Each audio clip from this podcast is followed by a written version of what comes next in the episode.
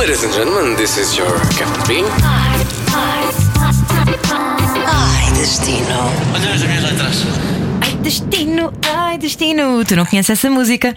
Já estou a falhar. Já devia, devia ter ido ouvir isso, mas posso cantar. Posso Não, está tudo bem, está tudo bem. Ah, esta semana temos uma convidada, uma jovem convidada que, à data de 2018, tem 22 aninhos e ainda assim já percorreu ah, mais mundo do que eu, que tenho 36. Ora, ah, a Marta, das Boleias da Marta, procure o blog e site. Como é que é o teu site? boleiasdamarta.wordpress.com Muito bem. Ah, ela- o que é que ela faz? Basicamente é andar à boleia pelo mundo. Exatamente. Uh, tem sido assim um bocadinho a experiência uh, desde que terminei a licenciatura. Portanto, com pouco dinheiro no bolso, uh, optei por viajar à boleia pela Europa toda, por Marrocos e posteriormente fui até ao Nepal, Índia, Sri Lanka. Ih, caramba, já vamos falar disso, mas antes de mais, quero saber o teu nome completo no passaporte. No meu nome completo, No passaporte. Ana Marta Geadas Duran, Aham. E o te- a tua data de nascimento? 27 de 6 de 1995, Local de nascimento. São Sebastião da Pedreira. E o que é que vens fazer este podcast? Venho falar sobre o Nepal e sobre a minha estadia de 5 meses por lá. Hope you enjoy our flight. Ai, destino. Ora bem, então, ah, antes de mais, contextualizar. Tu vais, vais falar sobre o Nepal, mas eu preciso de saber ah, que forma é essa de tu viajares. Eh, Já estivemos aqui a falar um bocadinho off the record, mas ah, eu, eu preciso que, que as pessoas lá em casa entendam esta coisa de então, mas não tens medo de andar à boleia? E, e- e tu disseste-me uma frase espantosa, diz lá outra vez. Tira- para as pessoas, diz lá para as pessoas, diz lá, dá lá um beijinho para o às mundo, pessoas. Eu vou dizer. Aquilo- aquela questão do medo é que eu acho que o medo impede as pessoas de fazer coisas, de viajar, eh, de sair de casa muitas vezes. O medo impede as pessoas de arriscar. E eu há dias li uma frase que me identifiquei imenso que é sim, ah, não, não quero morrer como se nunca tivesse vivido. Então comecei a, viajar à boleia exatamente porque não havia, não tinha dinheiro nos bolsos e, e, e quis começar a viajar desta forma. E é uma forma também de, de quebrar aquele estereótipo de, de andar à boleia é perigoso. Andar à boleia sendo rapariga, sendo mulher, é perigoso, porque se calhar se fosse um rapaz estaria tudo bem. Um, e, tem sido uma experiência incrível. Conheço pessoas in- espetaculares ao longo do, do caminho que mudam a sua rota para me deixarem nos sítios, que me convidam para ficar em casa, que me oferecem almoços, jantares. É incrível. Tu confias muito no universo, estou a ver. Eu confio no universo. Também desconfio de vez em quando, que o desconfiar também faz-me ficar mais atenta. E eu já tive que negar boleias, que vejo que à partida a pessoa não me quer ajudar, quer é ter, tem é segundas intenções. E já tiveste um ou outro dissabor. Sim. É, sim. Na Suíça, o senhor tinha segundas intenções, mas também fui mulher com M grande e fui capaz de, de me safar dessa situação. Boa, valente, assim mesmo, miúda. Então vamos eh, eh, voltar então à tua história sobre o Nepal. Como é que isso aconteceu? Porquê que foste para o Nepal e porquê que lá passaste cinco meses? Uh, portanto, is- isto foi primeiro uma, uma oferta de. Eu não chamo de trabalho, mas troca de trabalho por estadia e alimentação. Portanto, eu fui dar aulas de português para o Nepal. Eu não sei se as pessoas têm noção, mas nós temos uma grande comunidade de nepaleses a viver em Portugal, cerca de 20 a 25 mil, que ou vão para a apanha da fruta, ou estão na hotelaria, na restauração. E, e é um- uma passagem mais fácil quando à partida já vêm com algum português básico. Então, este senhor decidiu abrir uma escola de português no Nepal e, e precisava de alguém para ir dar, dar aulas. Estava lá uma, uma, uma colega minha e, e precisava de fazer a troca. Portanto, e convidaram-me, tinham os, os voos pagos, a estadia, fiquei eh, com a família dele e davam-me pocket money mensal para a alimentação. E assim se passou, foram três meses a dar aulas de português. E os outros dois? A fazer trekkings, trekkings caminhadas nos Himalaias. Ai, Deve ser uma coisa muito chata, não é? super Cenário chato. feio, não é? Super chato, super chato. Encontraste por lá alguns ermitas escondidos em cavernas, yogis e assim. Não, encontrei muito os Sherpas, as pessoas da montanha, Uhum. aqueles que a 5 mil metros estão a correr e eu a arfar, que já não me aguentava a 5 mil metros e eles corriam como loucos eh, por lá. E tu ias sozinha nestas aventuras? Sim, porque hum, não tinha dinheiro para pagar guias, aquilo é possível ir com guias e com por- porteiros, as pessoas que carregam as tuas malas, mas primeiro pensei, primeiro não, levo as coisas essenciais e não preciso de ninguém que carregue nada, carrego as minhas próprias coisas. Se estiver muito pesado, atiro fora. Eh, e depois não tenho dinheiro para, para pagar dias diários, guias diários e, e pronto, e fui sozinha. Mas já à partida eu, portanto, viajo sempre sozinha, mas é o que eu digo, pessoas cruzam-se sempre pela minha, pela minha caminhada, pela minha passagem de viagem, então nunca estou sozinha, na verdade. Que bonito. Olha, ah, descreve-me o Nepal como se estivesse a ver um postal. Ui, isso é super complicado. Portanto, para mim, a melhor parte do Nepal foi claramente os Himalaias. Foi estar eh, em picos de 5 mil. Portanto, o mais alto que eu cheguei foi 5.419 metros, que é o Turungla Pass, que é na zona da Napurna. Ah, mas o Nepal é, é, é- é liberdade, não sei, é, é estar perdida nas montanhas, é respirar ar puro, é sentir-se livre, é sentir-se o- assim uma- um, um grãozinho de areia no meio de tanta grandiosidade e saber que mais alto que aquilo não há. Tu estás no topo do mundo, estás no teto do mundo e, e relativizas assim, começas a relativar assim os teus problemas. E, e quando, e quando escalamos a montanha, eu acho que eu escalava a montanha e pensava que estava a escalar a montanha da minha vida. Até tatuei aqui no braço uma montanha. Que linda! Ela tem uma tatuagem incrível na parte de dentro do braço, ah, com uma montanha que presumo que seja a, a imitar os Himalaias. Sim, mais ou menos. É, é a minha montanha da vida. E a escalar ah, uma montanha é isso mesmo. Começa por ser fácil, porque a vida começa por ser fácil, mas depois tem assim os altos e baixos. E, a- e a escalar a montanha, tu sentes-te. Por um lado, o corpo diz que não, mas a cabeça está tão forte que quer chegar àquele pico e diz que sim. E aquela cabecinha aqui, aquela máquina que parece que não funciona, ela funciona muito bem. E depois de acabar um trekking, eu sentia-me capaz de conquistar o mundo, entre aspas, porque conquistei dois picos que achava que não era possível. Uh, então o Nepal para mim foi superação, acho que é mesmo isso. Foi superação, foi desafio, foi paz, uh, foi amor e, pá, e o Nepal é incrível. Estou a falar contigo e sinto que estou a falar com uma antiga, antiga chefe índia ou assim, sabes? Às vezes já me Estás a- chamavam Guru Marta. Estás aí a distribuir teu, a tua sabedoria de, de experiência de vida incrível. Ahm, é- mas é, é, é muito bom, é, não estou a dizer isto de forma pejorativa, antes pelo contrário. Ahm, portanto, experiências a não perder é de facto tentar subir aos Himalaias. Tentar, eu digo tentar porque eu se calhar eh, parava logo ali a meio. Não, não, não. Quando nós queremos muito uma coisa, nós conseguimos. Mas sim, de Verdade. facto, é um must, uh, sim, imperdível. Subir os Himalaias. E mais, experiências a não perder no Nepal. Dormi num mosteiro. Uh, cheguei a dormir num mosteiro também porque perdi-me no meio de um, de um trekking e, e fui convidada a dormir num mosteiro porque não tinha tempo de chegar a casa. Portanto, fiquei com os monges uh, a Budistas. dormir. Budistas, sim, sim. Uh, há muitos hindus, mas maioritariamente nas montanhas são budistas. Por isso fiquei a dormir uh, no templo budista. E foi uma experiência muito engraçada. Por isso, tentar conviver um bocadinho com os monges, falar com eles e perceber um bocadinho a cultura da budista, que é super interessante. E acho que nos sentimos. Eles têm outra visão da vida, eh, como nós não temos aqui, porque estamos fechados na nossa rotina, na nossa. Não temos a visão mais ampla da vida. Eh, Portanto, também estou- estou a generalizar um bocadinho, mas é o que vejo. Hum, O que é que se pode fazer mais no Nepal? Mas espera, espera, volta Ai, ai, lá ao ai, mosteiro. ai, ai. volta... Vai ao mosteiro. Não, volta ao mosteiro e eh, acompanha comigo passo a passo o teu dia, essa noite no, no mosteiro. O que é que acontece? Tu és convidada a passar lá à noite? Portanto, sim, eu comecei a fazer uma caminhada e eu queria, dar a, queria fazer um circuito, mas às tantas ficou tarde e não conseguia acabar o circuito, só tinha tempo de voltar para trás. Encontrei uns miúdos a jogar à bola, uns monges a jogar à bola. Eu, que adoro jogar à bola, fui logo, fui logo perguntar se podia jogar e eles, sim, claro, todos felizes, e a perguntar o que é que esta está aqui a fazer, de onde é que esta apareceu. Eu, nem eu própria sabia de onde é que tinha aparecido. E, e depois de meia hora de jogo, Marta, olha, queres ir ao mosteiro? uh, beber um chá com o nosso monge e eu, tá bem, posso ir beber um chá com o vosso monge. E lá fui eu, aquilo era uma escola barra mosteiro, a beber o chazinho e ao final de meia hora de conversa, o que seja, o monge disse: Olha, Marta, tu não vais ter tempo para fazer o circuito todo, porque é que não ficas aqui a pernoitar e no dia seguinte segues rumo até Katmandu, a capital onde eu, onde eu estava, onde, onde, eu, onde eu trabalhava. E eu, pá, parece-me uma ideia excelente, bora lá. E pronto, e assim foi. Dormi lá com os monges, eh, jantei. No dia seguinte ainda joguei a bola outra vez, dei uma voltinha pela, pela área em redor e, e pronto. E foi assim uma experiência muito engraçada, porque é, é, é como aquele filme Comer, Orar e Amar, eh, que eu não sei, pensava que isto era impossível. Era um mosteiro no meio da montanha com uma vista incrível. E estas coisas existem. E, e eu, "Ah, mas porquê é que estas coisas acontecem a mim? Eu às vezes começo-me a questionar porque é que estas coisas boas me acontecem. Porque vens à rádio falar sobre elas. e à televisão e espalhar um bocadinho desse seu conhecimento, ok? Sim, mas, mas- mas antes não. Portanto, isto aconteceu Claro, antes, isto claro, aconteceu claro, ano claro. passado. Tu não Hum, conhecias o teu propósito ainda, não é? Não, já, portanto, eu já percebi. Eu costumo dizer: há pessoas que viajam para conhecer monumentos, para ver paisagens. Eu viajo para conhecer pessoas e viajo através delas. Por isso é que viajo à boleia, por isso é que faço o, o couchsurfing.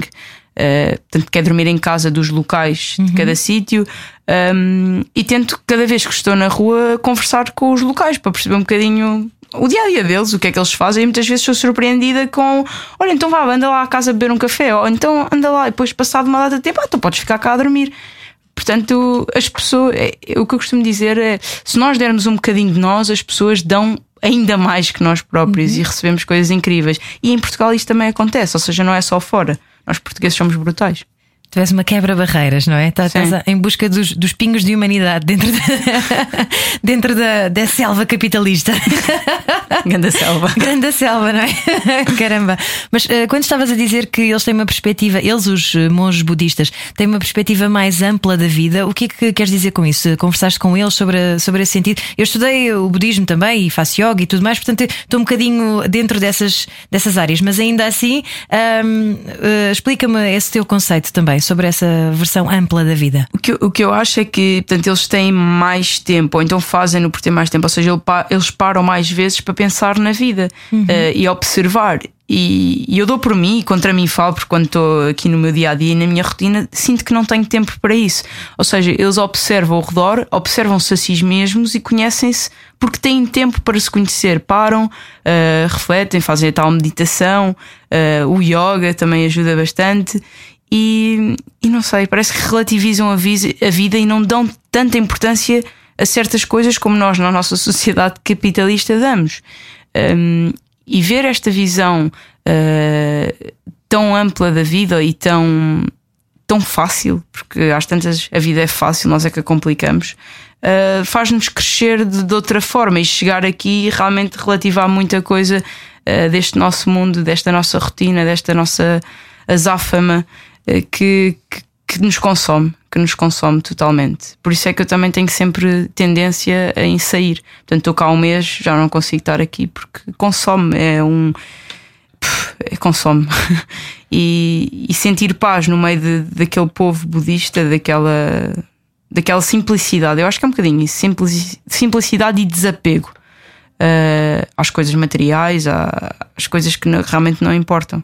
Ah, aliás, tu quando chegaste, depois eh, estiveste a fazer eh, um ano, ah, uma tour por escolas de todo o país, a promover o Gap Year, não é? Que há muita gente que não sabe o que é. Sim, tive dois meses, ou seja, desde que cheguei, na verdade não parei em casa, parei agora e está a ser complicado parar, na verdade. Ahm, e tive estes dois meses eh, em road trip, numa viagem, eh, decidi fazer centro e norte de Portugal.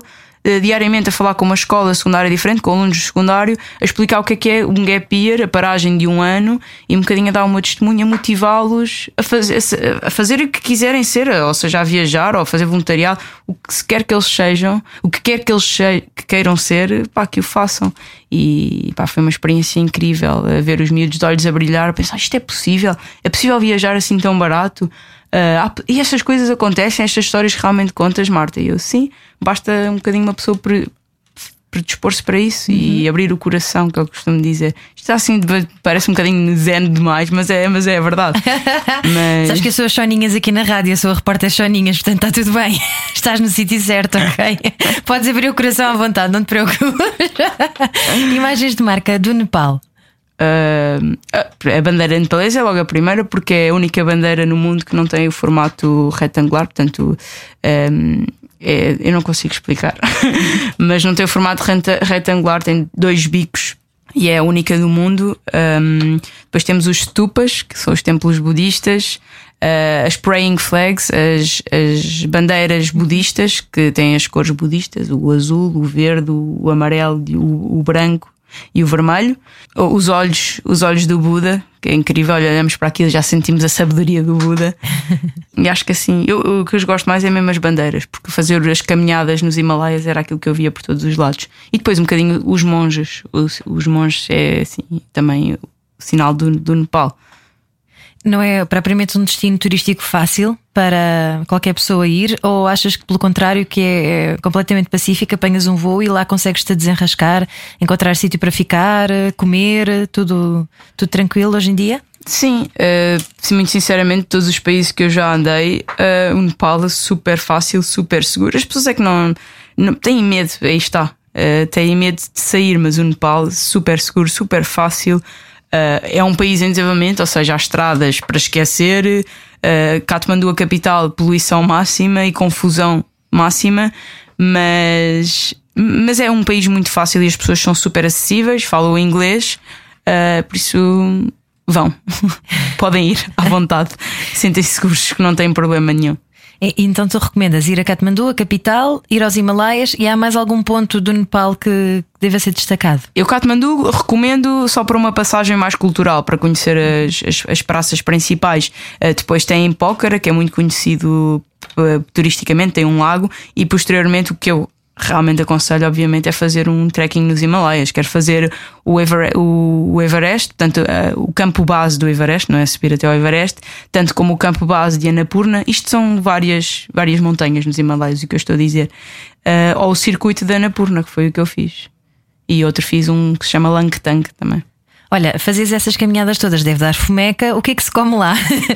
o que eu fazia, portanto, isto para me sair mais barato, só para perceberem, então temos que comprar, temos que pagar a autorização, que sai aproximadamente a 40 dólares, que há de ser 30, 30 e muitos euros.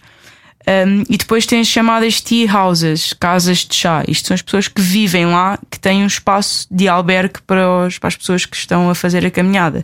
Portanto, normalmente o que eu faço é chego, digo: olha, vou, vou jantar e tomar o pequeno almoço, mas não pago estadia. Portanto, e normalmente era assim: eu ficava em casa das pessoas, não pagava estadia, mas pagava a alimentação, que, portanto, cada vez que começava a subir ficava mais caro. Mas tinha duas refeições diárias para não gastar muito dinheiro também. Uh, comia dal bat, que é um prato típico do Nepal, que eles comem a toda a hora, que é arroz com um género de curries e lentilhas e se costuma dizer Dalbat Power 24 Hours, que isto é o poder do Dalbat dá-te 24 horas de força e é Mas é mesmo a, verdade. A lentilha tem muita força, não é? Dá muita força, dá muita energia. E é, e é, uma coisa boa, podemos repetir as vezes que quisermos. Isto é o, é o conceito de Dalbat. Okay. E, e ao pequeno almoço tomava hum, porridge, que é. Hum, Papas da aveia. Exatamente, era o que eu ia dizer. Eu agora só lembro dos conceitos em inglês. Boa. E depois, eh, enquanto vivias em, em Katmandu, naqueles três meses em que estavas a dar aulas, uh, o que é que comias além desse dalbate, de porridge? O que é que se come mais? Ai, comia os momos. Ai, que bom. Mas eu, eu aqui já, eu aqui há muitos restaurantes nepaleses, por isso eu vou, vou bastante. Momos é como um género de dumplings chineses, uhum. aquela massa, e lá dentro uh, ou tem vegetais ou tem frango. Eu, eu, sou vegetariana, por isso era sempre o, o veg momo, os momos vegetarianos, que é super bom.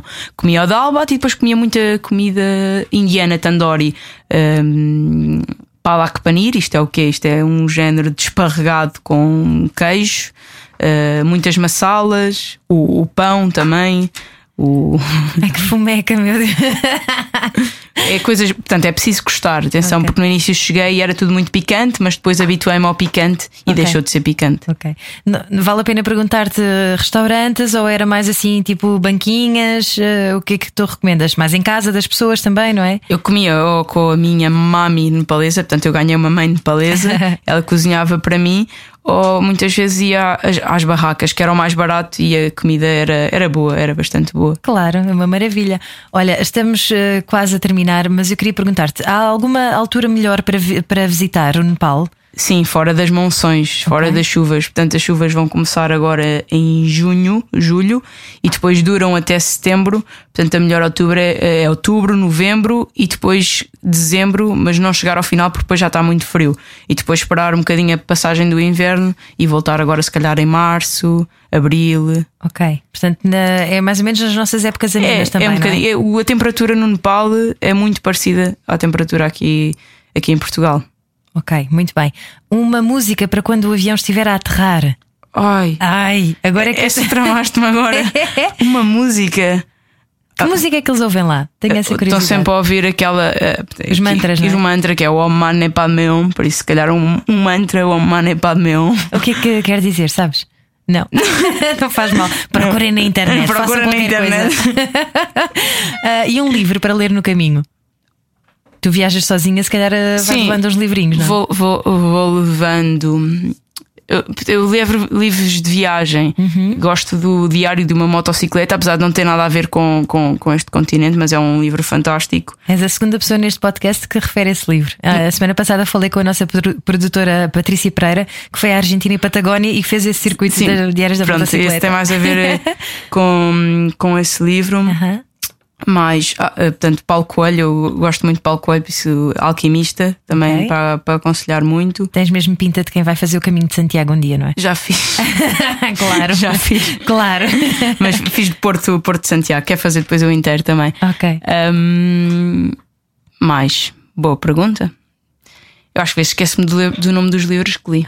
Não faz mal. Pronto, mas ficam estes É dois. isso, essas já são duas boas referências. E finalmente, para fechar, ah, o Nepal para ti, Marta, numa palavra, de preferência na língua local. Namastê. Ah, Claro! e, e essa tu sabes o que significa. É, é do género ó- ó- olá, ou também pode ser adeus, bem-vindo, tem várias, tem várias significações, mas eh, portanto, agora toda a gente, quando eu digo alguma coisa assim mais profunda, acabam e dizem sempre Namastê, Marta. Portanto, já sabem que é Namastê. Fazem a mesma coisa aqui na rádio, deixa lá. Ah, é?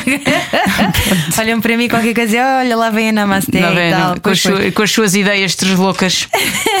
Mas pronto, hum, o- hum, disseram-me que Namastê também pode ter o significado de o espírito em mim honra o espírito em ti. Exato, é, portanto, é, tem, tem várias significâncias, é o bem-vindo, ou olá, eh, mas é, é receber bem, portanto, é Exatamente. boas energias. Olha, muito obrigada. Marta. porque Obrigada eu. eu. eu acho que te- espero que te tenha recebido bem e o espírito em mim honra o espírito em ti, está bem? Namastê. Namastê e acompanhe então as viagens da Marta no site. E no Instagram também, Boleias da Marta. Muito bem, é isso mesmo. Grande Marta, força, boas viagens. Boas viagens, boas boleias, malta. Podcast Ai Destino, Ai Destino. It's so easy. It's so easy to fly. Todas as semanas, a Rádio Comercial dá-lhe o roteiro perfeito para a sua viagem. Descarrega o podcast e apanhe boleia com a comercial. Just a ticket to buy. It's so